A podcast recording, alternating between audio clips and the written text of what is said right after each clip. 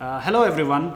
Welcome to the fifth episode of the Indian Cycling Podcast, brought to you by the Bike Affair. I'm your host Harsha. and I am your co-host Gokul. We have a, a guest today, a very good friend and my partner at the Bike Affair, uh, Krishnendu Basu. Hey Krish, can you introduce yourself? Hello, guys. It's a pleasure to be here. Uh, for the last uh, week or so, I have been listening to the podcast and I really love them. So it's a surprise when Gokul asked me to join the podcast. So I'm Krish, and along with Gokul, about 10 years back is when we founded the Bike Affair.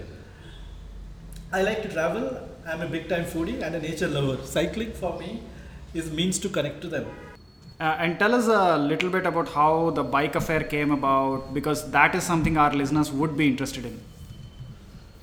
Ah, so it's been about 10 years uh, in, uh, and sometime in 2009, uh, around the time in August is when me and Gokul were discussing about what to do uh, with respect to the sort of uh, support in the cycling community. And all of a sudden we had this idea that okay instead of cribbing about the lack of support uh, why don't uh, we just come up with uh, a support system for the cyclist and and that's how the bike affair was born initially for a year. It was just a part-time store that we used to run over the weekend and sometimes even early in the morning for an hour. Like we used to open 6 o'clock in the morning based on appointment run it for an hour or two and then shut it down and go to our day job.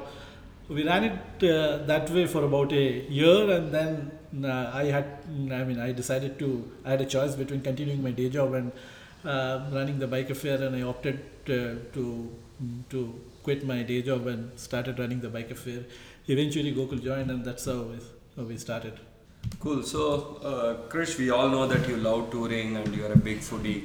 So, uh, I I hope you had a great time in Thailand and Vietnam from from where you just returned. Tell us a little bit about that. Yeah, so for the last uh, six, eight months, um I have been looking to take my interest of uh, touring to something which is beyond uh, mm, uh, my my own self. So we are looking to uh, organize bicycle tours. Uh, and we had one recently in Thailand. Uh, mm, the focus is on riding through mm, lesser known places through smaller country roads.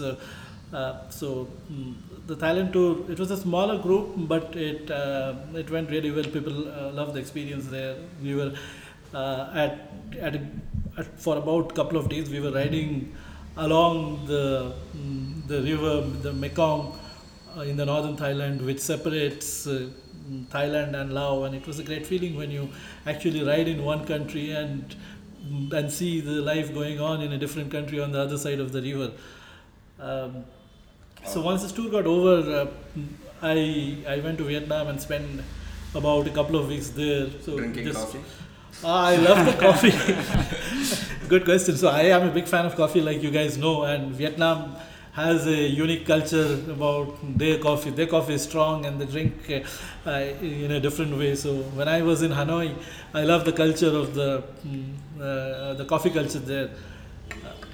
So I did spend a couple of weeks in Vietnam just to understand the country um, and see what potential it has with respect to bicycle touring.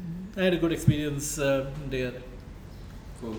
Yeah, the photos were totally Instagram worthy. I mean, uh, and they were like genuinely Instagram worthy. They, they weren't just something uh, that people.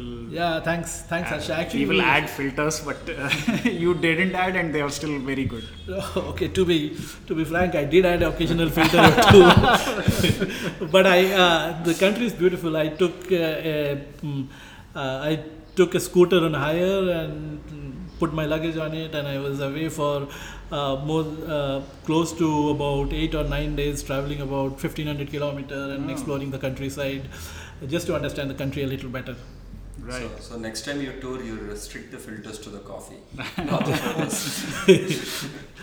so coming to the topic for today, we wanted to discuss about uh, saddles. Uh, uh, before we uh, jump into it, uh, Krish, you are our local uh, uh, bike fitter in Hyderabad. So tell us a little bit about your uh, background in bike fitting and what have you uh, what kind of training and experience you have got.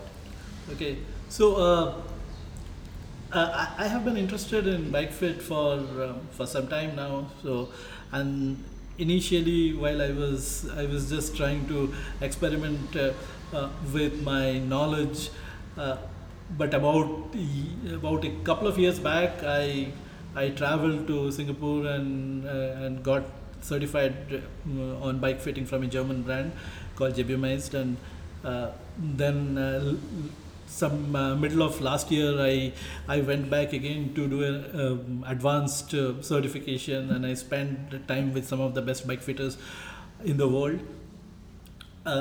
Uh, mm, so my focus has always been not to just fit the bike um, b- as a stereotype, but to understand somebody's issues and to solve the problem.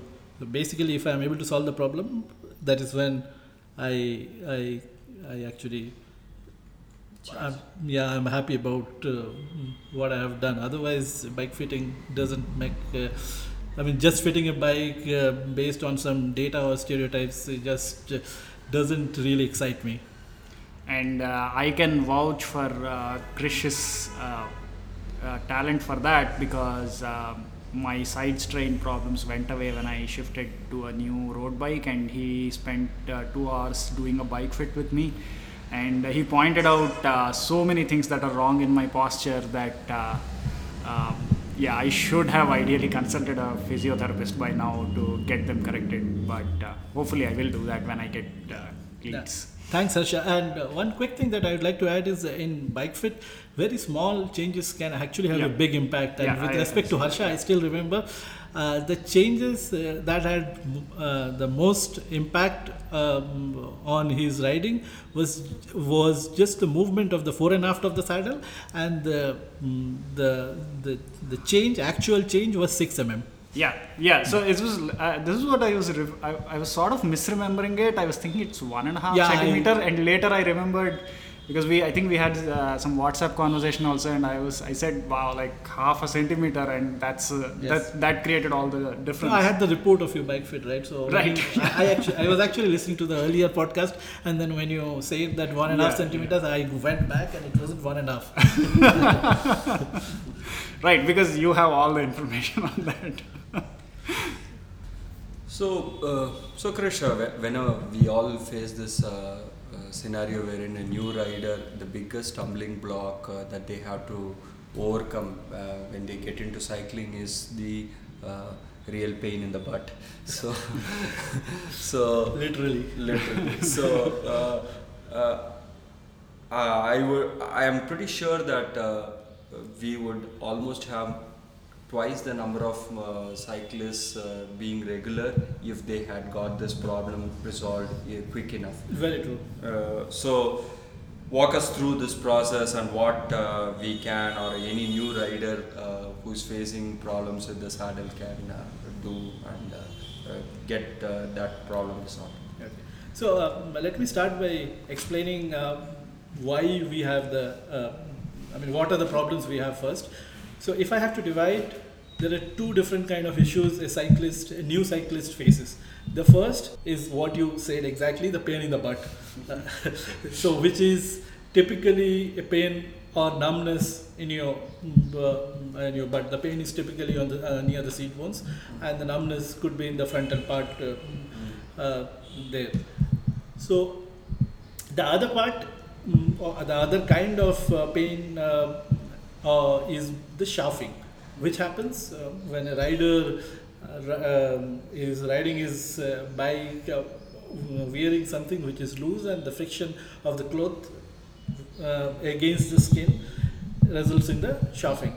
So, th- So the second you could also call chafing as like kind of uh, scratches or uh, Yeah. uh, Y- Yes, yes. So basically, mm, it starts with irritation on the skin, and then uh, you f- find small boils on your skin, and then you find it difficult to sit on the saddle.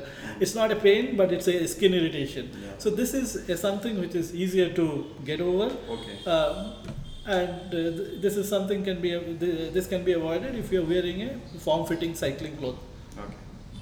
Now going back to the other problem, which is the Bigger the actual the, yeah the bigger problem, the pain, uh, which I want to divide again into the pain and numbness. The pain happens uh, around the seat bones, and the numbness happens in the frontal part. So now um, the reason we have the issues with the seat bones is that we are not used to sit on saddles. So saddles is uh, is something where you hang your legs. So horses have saddles, bicycles have saddles, cars have seats, motorbikes have seats, a chair has seat. So we are more used to, if you just think back what we do in our daily life, we are sitting uh, on a seat, not exactly on a saddle. So when you sit on a saddle, that is when you load your ischial tuberosis, which is the sorry the ischial tuberosity, which is basically the seat bones. And since we are not used to do that, so there is a bit of swelling around that. Oh, okay. Yeah. So the swelling is on the bone itself? Uh, it's not on the bone. It's it's around. Okay. Um, but it is uh, it is something that you can uh, um, you can eliminate uh, just by mm, a couple of rides. So you you you get used to it. We just need to ensure that the first ride is uh, not too long, so you don't cross that threshold where you really start feeling that I don't want to get back on the saddle again. So I recommend an hour, hour and a half, uh, not longer than that. First time you sit on the saddle, and mm, probably around similar time mm, uh, on the second time, and then starting from the third time onwards, or probably even the second time onwards, you start uh, seeing the things improve. So, so when you were, when you were just talking about the differences between a saddle and a seat, Uh, uh, so I was I was just going back and uh, uh, relating it to what many newcomers do, and they try to put a cushion or a seat uh, or a saddle cover, uh, which kind of uh, moves it from a saddle to almost a seat. Yeah, um, I, I understand what you're saying. Uh, it's not a, a good thing to do. Uh, it may give you a temporary uh, relief, but it's not good on a longer term. Mm, Uh, when you are on a saddle, you want your seat bones to be loaded. Okay. Okay, so the pressure should be on the seat bones and not on some of the other softer tissues. I mean, there would be pressure on the softer tissues, but not as much. The majority of the pressure should be borne by the seat bones. When you're putting a softer cushion on the saddle, things change. So you don't want to do that. You the seat bones can sink in, uh, which means that the pressure is not on the seat bones anymore, and the, since the seat bones are sunk in, the pressure is actually on some of the other softer tissues. You don't want that. And plus, when you're talking about a seat, it, uh, it is like wider and uh, it, it may rub against your thighs. Mm. Uh, it will uh, it will not just be supported by the seat bones, but a lot of other muscles. Good quality cycle shorts has uh, has a little bit of padding around the, the parts where the mm, your around your seat bones where, which are going to make contact with the saddle. So also it has padding uh, around the uh, softer tissues area. So it serves both. It helps us uh, mm, mm, eliminate the pain to an extent, and it also reduces the chafing. The first part is basically getting used to it. So first uh, couple of rides, give yourself time. Not longer. I mean, don't ride longer than an hour or so. And in all probability, you'll be fine. So that, that, that leads me to the uh, next obvious uh, situation where we face that even after a week or so, Ah. some some riders still don't get over it. You know, even if they have done uh, progressively uh, lighter riding. Yeah. So when do we know that uh, uh, we have to change the saddle? The problem is the no uh, one saddle fits everybody alike. So a saddle which comes with the bike is is designed in a generic way, which assumes the rider to have a certain physiology, uh, certain um, amount, a certain kind of a riding style, and the saddle is based on that. But the problem here is again a rider. Uh, I mean, the saddle is designed for a generic rider, but you, me, or Harsha, we are not generic. Yeah. We are we are very specific, right? So, if you are lucky, the saddle will work. If you are not lucky, that saddle may not uh, work. So, this becomes a, uh, more of a concern as the rider starts spending more time on the saddle. So, so, for example, the rider with very high pelvic flexibility might find a wider saddle rubbing against his or her inner thighs. Similarly, someone suffering from numbness around pubic area might benefit from a saddle with a cutout. So, what I am trying to say is uh, a, a stock saddle hopefully will work with most of us, but however, there would be scenarios where the stock saddle will not work and we need to find a saddle which suits the rider's riding style, his um, and his physiological parameters. Somebody with a wider sit bone um, will need a different saddle. Okay. Somebody who has more uh, mm, higher pain sensitivity around the seat, seat bones uh, mm, uh, will need different saddle. Actually, it is true. Like uh, you and me may be very similar in terms of the bone structure, but the, your pain sensitivity may be Hmm. higher. Yeah. Okay. So, which means the pressure on our seat bones may be very similar. Okay. So, this pressure that I have on my seat bones is exactly same as yours, like as an assumption. But I will be able to feel it much more, and I will not be able to comfortable. And for, for you, it will be very natural. Mm. So it's very, Very person dependent, uh, and so it's very. It, Okay, got it. So, Krish, would you recommend uh, padded shorts for all rides? Uh, I mean, I used to ride with uh, just regular running shorts for about six months. Uh, admittedly, the longest ride I did then was around 50 kilometers, so uh, less than three hours. And it seemed fine for a while, but uh, at least I felt like it was a totally different experience to ride with padded shorts. Yeah, I agree with you completely, Harsha. So for me, I would not go on a ride longer than an hour uh, without a uh, proper padded shorts.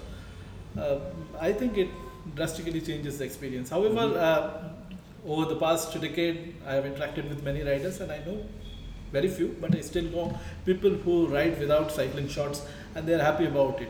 So Mhm. I would like to leave it as something which is a personal choice. But if it is me, I would not go out uh, on a ride longer than an hour without a cycling shorts. Yeah, I, I also oh, second uh, Krish's thoughts, but uh, having said that, I guess it also depends on the kind of the saddle. Mhm. For example, uh, uh, we have seen many uh, people touring the world who come through uh, Hyderabad and they do pay a visit to us, and majority of them are on leather saddles, and majority of them because uh, they are doing multi-day tours and they are fully loaded, they don't have space or uh, uh, the infrastructure to uh, to have enough uh, shots and wash them every day and so on, and they are all comfortable without cycling shots. Uh, I think it also depends on the nature of how the saddle works because a leather saddle actually transforms its shape to fit the rider's uh, anatomy and uh, so it becomes very comfortable. So I, I believe uh, depending on the kind of leather that it is, it takes anything between uh, 1000 to 1500 kilometers for the leather saddle to uh, take the shape of the rider's uh, Yeah, we, we call it breaking in of the breaking saddle. in of the saddle. yeah. So, so I have seen so many of these uh, international tourists. No, they are and they are riding every day 100 150 kilometers for months together. Yeah, but if you look at our roads, uh, can you really dare to These do guys that? are riding on our roads, or probably even worse roads. yeah, there is the people who don't use cycling shorts. In my observation, also they use leather saddles, but there are exceptions. We had one rider uh, who also mm, worked with us for six months. His name is Chandu, and uh, we toured uh, the uh, the Andhra. uh, Andhra, yeah, the Eastern Ghats uh, Ah, for about okay. 10 days uh, way back in 2011. Right. So actually, when I joined Bike Fair first, and as soon as uh, Gokul joined, the first thing I did was I took 10 days off because till that time I didn't have the luxury. Right, right. So uh, me and him went, and he, he's one of the guys that uh, he, he hardly used uh, cycling shorts. So I think Mhm. uh, it is person dependent, but those are exceptions. Yeah, even Dharma Yeah. doesn't use uh, cycling shots. Okay, okay. But Dharma, I've seen riding with He, shorts. he, he can manage with Okay, cycling okay. shots. Yeah, and I remember Maninder uh, used to ride without shorts for long. So, um, what I understand is, unless you're a hardcore rider, you probably want padded shorts. I think you're yeah, right. Yeah, yeah. Yeah, That's that's the right way to sum it up. So, good stuff. So, uh, uh, Krish, I'll throw a curveball uh, towards the end. Uh, do you find any differences between uh, fitting a saddle for a man versus woman? Uh, yes. So, with respect to the woman, the typically typically the the woman saddle come with a with with, with uh, the shorter. Uh, it's not as long as the men's saddle. It's a Mhm. shorter saddle, a little wider. So the nose is uh, shorter, you mean? Uh, the whole saddle is uh, Yeah. shorter Okay. and it's a little wider. But um, uh, I know uh, very established bike fitter. Uh, they don't uh, mm, really distinguish so much. Like it's okay. I mean, you start with the woman saddle, but you are perfectly open that that saddle may not work for uh, a woman rider, and it's perfectly fine if you go to a men's saddle.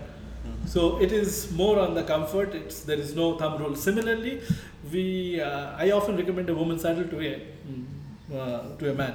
Okay. So I mean, So it's totally dependent on your body architecture and your pain yes, thresholds. it is more likely that a men's saddle will work for a man, but uh, that ratio is probably 70-30. Oh. Thirty percent chance that a, a, a, a woman's saddle So might work 30 is a pretty big number, right? I mean, I would have assumed it 90 10, but Uh, 70 uh, 30 still, still seems. Um, No, yeah. yeah, that's surprising. Yeah. Krish, you you were talking about how uh, to figure out if the saddle isn't right, but uh, uh, is it? How do we know if it is just the saddle or if there is some other issue uh, uh, which is the root cause of the problem? Yeah, uh, very good question. So, uh, the way to approach a saddle issue is first we need to rule out any possibilities that the problem is not due to the way the saddle is set up, which means that we- we start with setting up the saddle correctly. So, there are typically three parameters that we need to take into account one is the saddle height, the other is the saddle fore and aft, and then the saddle tilt. So when all these three parameters are dialed in correctly, and the rider is still having pain, um, or mm, he's not comfortable on the saddle, it's very likely that the problem is with the saddle. At, at that point of time, the, I'm saying very likely because there could be other uh, issues, but it is it is highly likely that it is the saddle at this point of time. So at this point, what I tend to do is I would put him uh, make I would based on his riding style and uh, uh, based on his uh, physiological parameter I will pick up a saddle or two and put him on the trainer and let him try out those two saddles for some time and see if he uh, if he is comfortable with uh, any particular one and if it really helps um, uh, it is a good idea for the rider actually uh, to borrow a saddle and try it out on a ride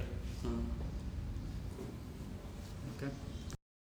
Good. Uh, so, Krish, would you like to conclude by talking about any what is the latest trend or any the, the latest scientific uh, advances coming into saddles?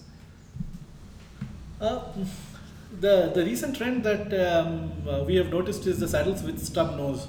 So uh, Specialized has been very successful in that.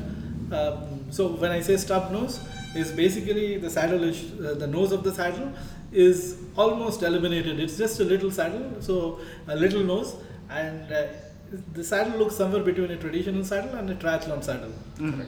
Okay, okay. Yeah. Uh, the the reason that uh, that has worked for a lot of people is it is uh, it is said to be comfortable on the drops because when if you are a kind of a rider who tend to spend a lot of time on the drop so, you are drop leaning- as in the aerodynamic position. uh, yes. So dr- drop is basically you have the um, you have the top tube and you have the hoods and you have the drop. Right. So drop is the bend uh, The oh, okay. part. Yeah, okay. part so- of the handle right, part. Curve part. So okay. which is which is the which is the where you spend your time when you want to be a little more aero or when you are, are sprinting. Uh, so uh, if you are an aggressive rider and you tend to spend a lot of time on the drops, uh, the power saddle uh, from Specialized or there are a lot of other brands also which come up with the stub nose saddle. So they they have actually worked very well for them. The reason being that uh, a typical saddle uh, when you or if you spend uh, if you spend uh, mm, a lot of time in aggressive posture on a typical saddle, you have your softer tissues rubbing against the nose of the saddle. So with the stub nose saddle, that is eliminated. Okay. Okay, so I also want to talk about the Milan San Remo that happened uh, this week, and uh, there was a big hullabaloo about it on uh, some of the cycling Facebook pages. So, Gokul, can you tell us a little bit about what this event is, why it's become so famous? Sure. Um, see, uh, these kind of races are called as the Spring Classics. They happen around this time in Western Europe, primarily uh, Italy, France, and Belgium. And these are all uh, typically one day races, and since they are one day races, they are reasonably long. Uh, most of them are more than 200 kilometers long. And uh, also, uh, they, they mark the beginning of the uh, season of for that year. Uh, and slowly lead people towards the bigger grand tours that happen. And the characteristics of these races and the, the, the typical winners are very different from a grand tour. Uh, because these are all uh, uh, races which happen over a single day, people have the luxury of giving it all for that particular day. And many of these races also happen right over cobblestones, which are these old uh, uh, surfaces uh, built, and many of them are actually closed for traffic these days. They are these big stones in lined across, and so they are almost not even road bike territory. They are. Uh, that is why you find some of the uh, cyclocross champions being very uh, good at winning these races. So, and uh, a few of these races uh, are uh, called as the monuments, and uh, five of them to be precise. And the Milan San Remo is the first one of them. The others are Tour of Flanders, Paris Roubaix, and Liège Bastogne Liège. These happen around the spring season, and the Giro di Lombardia happens later in the year around October. So uh, there have been just uh, uh, three riders in history who have ha- won all of the five uh, monuments Roger Don uh, uh, Vlaeminck, Rik Van Looy, and Eddie Merckx. So these are very very tough races. You know, if you see uh, the post uh, race interview of any of these racers, you will find uh, dark spots in their faces where they have um, uh, where uh, the face is exposed beyond the sunglasses and the helmet. You know, they really go through a lot of torture and uh, uh, tough uh, racing conditions, and also. Uh, people a lot of uh, good bike handling skills are required uh, there are many of these races which have a lot of climbs in between and each race is very different so So, when you say a single day race, so does it become about endurance or is it about riding steadily at a certain pace over various terrains? Because I was watching a few videos of the uh, Milan San Remo and I could see that there was at least one serious climb and uh, one uh, serious descent, not just uh, a climb. Uh, yeah, beautiful question. So, uh, uh, see, endurance is also uh, uh, a, a relative question, right? And endurance, you obviously endurance plays a role because uh, you are riding uh, for more than six hours uh, at very high speeds. So, if you don't have good endurance, you are not going Mhm. to be able to Mhm. come anywhere close to completing it. You know, it's uh, the Milan San Remo is the longest of the uh, spring classics. It is 291 kilometers long. And uh, I think the winner finished it in about uh, six hours and 40 minutes. so endurance, of course, plays a huge role, but it is a different kind of endurance uh, as against a Grand Tour winner.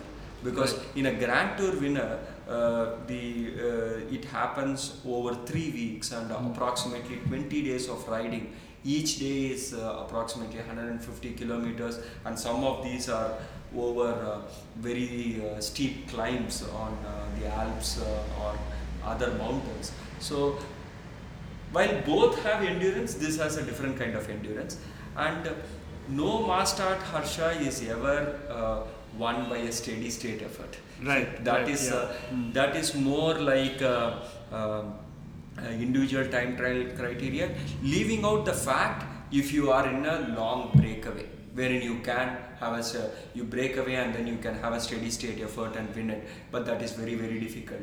Uh, and of course there are different races which uh, would uh, uh, you know which would suit a breakaway artist uh, and so on. Uh, in this particular race, this is a relatively longer race and it is not as hilly or doesn't have uh, that many cobblestones per se, but just the the, the distance in uh, uh, becomes the biggest challenge. No cobblestones at all, I think. Milan No, no, no cobblestones at all. Correct. Uh, and uh, in uh, the Milan San Remo, like you mentioned, there are a couple of small climbs in the last 20 kilometers. There is one called uh, Cipressa, which is about 5.5 kilometers uh, with 4.1 percentage average uh, elevation, and the last one, which happens uh, between no, uh, the last five kilometers to go till, till about a kilometer to go is the Poggio, uh, which is about 3.7 kilometers and uh, 3.7 percentage uh, gradient as well. And that is where traditionally in the last few occasions or many occasions the decisive uh, attack happens. Last year Vincenzo Nibali attacked at the Poggio and went ahead and won. Vincenzo Nibali is uh, more of a climber and not really a sprinter. And uh, 2016 uh, again, uh, uh, a few riders, including the top three, that is uh, Mikhail Kwiatkowski, um, Peter Sagan, and Julian Alaphilippe, uh, attacked on the Poggio, and uh,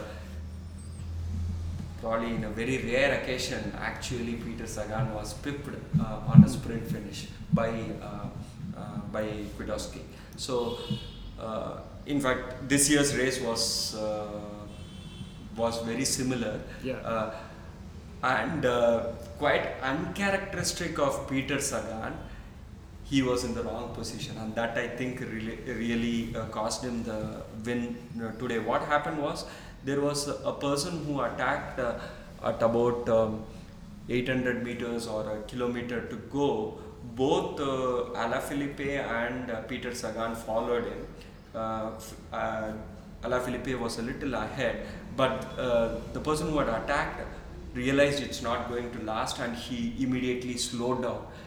So both Sagan and uh, Alaphilippe slowed down, but uh, Sagan slowed down a little later because he was behind, and he ended up being ahead. Right. So so they were they drastically slowed down the pace, and uh, uh, Sagan was just looking behind for. Uh, uh, monitoring who is going to attack and stuff like that and when finally the attack did happen he was already like the fifth or sixth person behind he didn't throw in a big uh, sprint at the end to cross a few No, I riders thought I thought he got boxed as well. He didn't have the space to get out. no, he didn't get boxed. Actually, he what he did was he, uh, a sprinter. One of the characteristics of a sprinter is he is trying to reduce the sides from which somebody can overtake him. So Sagan was trying to come to the right so that he restricts that people could overtake only from the left. And in that process, he kind of went behind, Oh, and he didn't time that uh, uh, attack very well. Okay. Okay, I, I mean, um, I'm pretty sure Julian Alaphilippe and uh, Peter Sagan, you put them together on a sprint finish, nine out of ten times, Sagan is going to win it, uh, Yeah, eyes closed. Alaphilippe has been in great form. But he's uh, primarily a, a climber. right? Okay. He's a primarily a punchy climber. Uh, Okay. he's not. Uh, he's more like the uh, Quintana kind of more punchy climber. He would. Yeah. Uh, he he would uh, benefit in a steeper climb. Mm. So, so it was a, a fantastic race, and uh, um, in preparation for today's uh, uh, podcast, I was looking at what we can uh, tell differently, and I went back to my to our first episode wherein we thought that we'll bring in a uh, unique perspective. So I started trolling these guys on social media, that is Strava. so, so interestingly, uh, uh, you can find about 50 of uh, these riders' uh, data on Strava. Oh. Uh, so I, I so this is publicly available. I could go out and get Yeah, and take a look at this. Yeah, yeah, wow, I- I I'll, I'll, anything I'll actually do that now. Uh, Yeah. so it's like throughout or the, or the race day? yeah, or- throughout, throughout. I, I can see uh, Their training data, huh? not training data, Milan San Remo race data. Oh, okay. Okay. Okay. Hey, So- isn't that like uh, I don't know Yeah, it's- it's- privilege? I- I- I so what what these guys what most of these guys do is they don't publish the very personal actual power and heart rate data.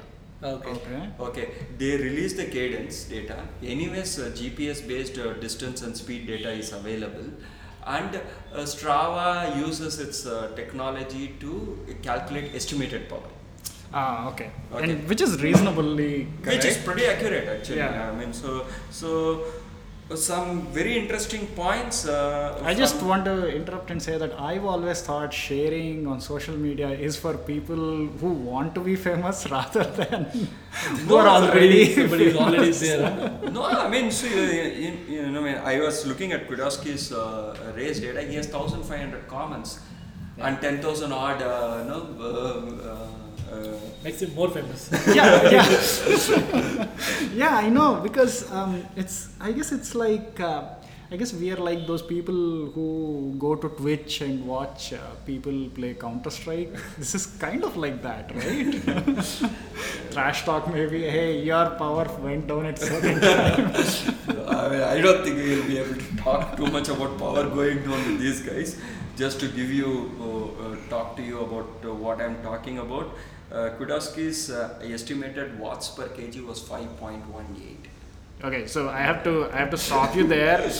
Back up and say So the- what is the reasonable number Exactly. and why this is big. yeah. See, most of yeah, mo- most of us will have our uh, uh, a good a good rider uh, in India will have somewhere around three to three and a half. So now let's let's sort let's of back talk up. about the Let- yeah, no, the- let's talk about like uh, you, Gokul, who are a serious rider, Hmm. Yeah. and you did well at BBCH. Uh. Now, what what is your number, and how do we compare with?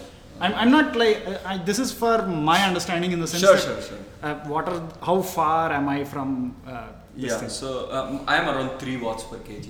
So, Right. so my FTP is around uh, 220 watts and I am around 70 kilos.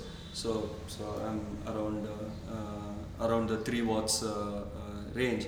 For the BBCH race itself, I think uh, that was a completely flat uh, individual time trial for 33 kilometers and uh, I had an average power of about 210 and of course so uh, even there I had uh, exactly 3 watts per kg Mhm. and uh, probably the the top pros in India might have a, a threshold power of somewhere close to between 260 and uh, 300 I guess and uh, these guys uh, might be weighing around 65 70 kgs as well so they are probably around the three and a half uh, three and a half to four uh, watts per kg, probably closer to the four watts per kg.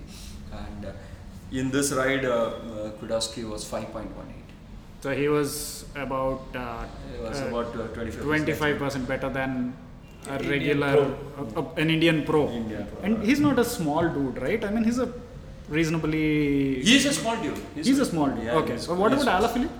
Alaphilippe is a is muscular. Uh, he's, Yeah. uh, he's in between. Uh, he's not as muscular as uh, Peter Sagan, but he's he's. mu- He's still muscular, and he and you know his numbers by any Uh, chance? he didn't publish his data. Uh, See, uh, the okay. winners don't publish. winners don't publish. Yeah, I, Nibali's data is there. Uh, Right. Kwiatkowski's data is there. I saw, uh, like I said, around 50 people are there. Roman Bardet's data was there. Oh. So, so yeah, So cool. of. And, the, the, and his average uh, power, estimated average power was 344 watts. His cadence was 91 watts and 91 RPM. And uh, very interestingly, on the Poggio climb, uh, which is we, we talked about, it's, it happens in the last 5 kilometers and it's about 3.7 kilometers long. It's a very mild climb, 3.7 percentage gradient. Um, his average watts was 520 watts, and his cadence in that section significantly increased. He managed that with 101 RPM cadence. So he was just you know spinning like crazy around that point. See, this is something I don't understand. Um, if he's spinning at a later stage on a climb, how can it not affect the la- the the sprint that comes? Like he and he actually beat Peter Sagan in the last few hundred meters. That's Uh, so Kwiatkowski came uh, second or third, so I think he came third. Okay. Uh, of course, he was still on the podium. Yeah. He, and he did beat. And he uh, did beat, uh, uh, Peter Sagan. Peter Sagan yeah. came uh, fourth. yeah. So, see, that is what these guys train for, Hmm. right? I mean, uh, a sprinter, especially in a bicycle kind of scenario in these mass starts, the, you need to uh, think of it like an interval, right? So, the, these guys are trained to sprint, recover, sprint, recover. Mhm. right? So the, the, that is one of the ways they train also. However, in an ideal scenario, if it was a sprinter's finish, they are not really going to go through these phases wherein sprint recover and probably uh, you know uh, they might have a proper uh, uh, launch train and then they just launch off at the end. Yeah. But again, even in those scenarios, the launch train is probably riding at about 55 kilometers per hour, and these guys are launching at Yeah. 60 65 kilometers per hour. So Yeah. it's not as if these guys are slow. I mean, and uh, uh, this Poggio climb, his average speed was uh, 37 kilometers per hour. Hmm. Yeah, this yeah. I went on a climb. Uh, and after 290 kilometers of riding. So I went out for a spin in the morning and I was at uh, 22 kilometers per hour. So someone riding on a hill was apparently at 37, which is I, I, I did the same. Uh, uh, I looked at the Strava profile for Movie Towers climb, which is about a kilometer long and an average gradient Mhm. of 5 percentage. The, the KOM there is at uh, 25 kilometers per hour. really that's low. Yeah, that's that is- really low. I- Actually, pretty pretty good uh, considering a climb. Uh, what speed do you think uh, you, And- and you will be probably- climbing the movie towers? so on movie towers, which is uh, what Which is about a kilometer long, 5 percentage average gradient. five percentage average gradient, and I am going around. Uh, okay, now I have to back up and say maybe 18 because I. Yeah, if you are able to climb movie towers on 18, you are you are a pretty good rider Yeah, actually. seriously. okay. Yeah. Yeah. So those guys fe- uh, going at 37, I don't have to feel still feel so bad about 18. So, By the way, for those who don't know, Movie Towers is like a very popular training place in Hyderabad, and it's a nice hill with roads three way, um, and generally the roads are good on all three sides, except on one side it's going a little bad now Yeah. but uh, hopefully it'll improve and there's not much traffic so that's probably Yeah. the added advantage there True, Yeah. true. And uh, so they just climbed that. The story doesn't end there. Mhm. They descended Poggio, and the last, uh, as soon as they come downhill, they, the the last two kilometers of the race are left, and the average for that was 59.6 kilometers per hour wow uh, for uh, uh, Kwiatkowski's data, and uh, his average estimated power was around 700 watts, 720 Mhm. watts. Mhm. So, so the, it's some serious uh, stuff out there. right And uh, right I was just wondering, uh, like uh, I was watching another video to figure out things. Just imagine if you are riding for six hours, 40 minutes at 40 kilometers per hour, and you do have a few climbs in between. It's not like pan flat or anything like that. And for a lot of duration, they were also riding along the coast. So I don't know about the wind conditions there. Uh, imagine how many times you would have to eat. And uh, I Mm. was seeing that Yeah. Nibali actually missed his feed. Uh, Yeah. in the Yeah. last time, no? yeah there was footage of him trying to grab something but he couldn't grab and, it And yeah. when Nibali was also there amongst all these guys. I think Yeah. he finished in top ten as well. So, yeah. so mm, uh, I, I would assume if Nibali misses his feet, somebody else from the team is going to come and give.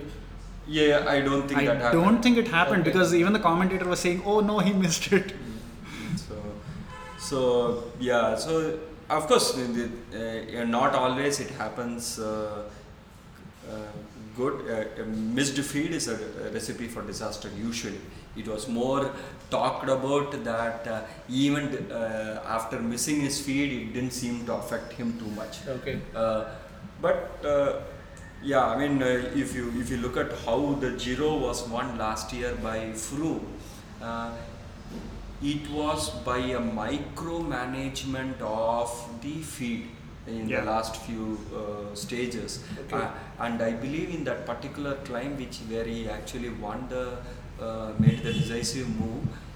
He had more than ten people giving him feeds along the road. Mhm. Oh, Yeah. more than 10 people, huh? No. so that was uh, that so was basically, 10 people tries and he picks up only one. no no no no. There, there were ten different feed points or something. Okay. Like so he I mean, did it 10 times Yeah, Okay. even I, I believe even the PR guy was asked to uh, come to a feed Oh, okay. of Team Sky. okay. So so they. Uh, I mean that, that is that was the differentiator between him winning and losing in Giro. So uh, so yeah, I, I think it's a very uh, important thing we all should go back and look at from a training point of view is uh, uh, is how you control your uh, nutrition and uh, ideally in- the right word to use is not nutrition how do you control your fueling because this is the fuel which Mhm. uh, Yeah. which will power you so if you don't uh, if you if you don't plan your fuel well it is as good as not filling up air in your tires I mean, Right. uh, you're just not prepared so uh, and there is no shame in uh, uh, planning the nutrition well and in fact it should be there should be shame if you don't plan your nutrition well and uh, do plan and uh, that is the key to uh, be able to complete these kind of races We'll conclude this week's edition of the podcast with a few announcements about the events happening in Hyderabad. The first event is on March 31st. It is a discussion about nutrition, a panel discussion between uh, uh, Suha Chandramouli, who is an eminent nutritionist, and uh, Gautam Pothineni, who is a well respected marathon runner and bicyclist. This event is going to happen at 4 pm on 31st of March at uh, the Bike Affair Bicycle Store in Kondapur, Hyderabad. The next event is the following Sunday, that is on 7th of monthly ride organized by the Bike Affair. There are a couple of very interesting changes uh, this month. One is that uh, considering the racing heat, we are just doing one ride instead of uh, 50 and 100. We are going to do have only the 70 kilometer ride, and the special guest for the day would be uh, Maxwell Traverser, one of the best uh, cy- cyclists India has ever produced. You'll get a chance to ride with him, and post the ride, he will also talk about his experiences and inspire us. The registration for this event is open now, and uh, they will be closing on Saturday, the 30th of March. The last event is the Hyderabad Racing Circuit uh, race on the 14th of April. This is going to be a mass start and this is not going to be a handicap race. There are three categories amateur, masters, and elite.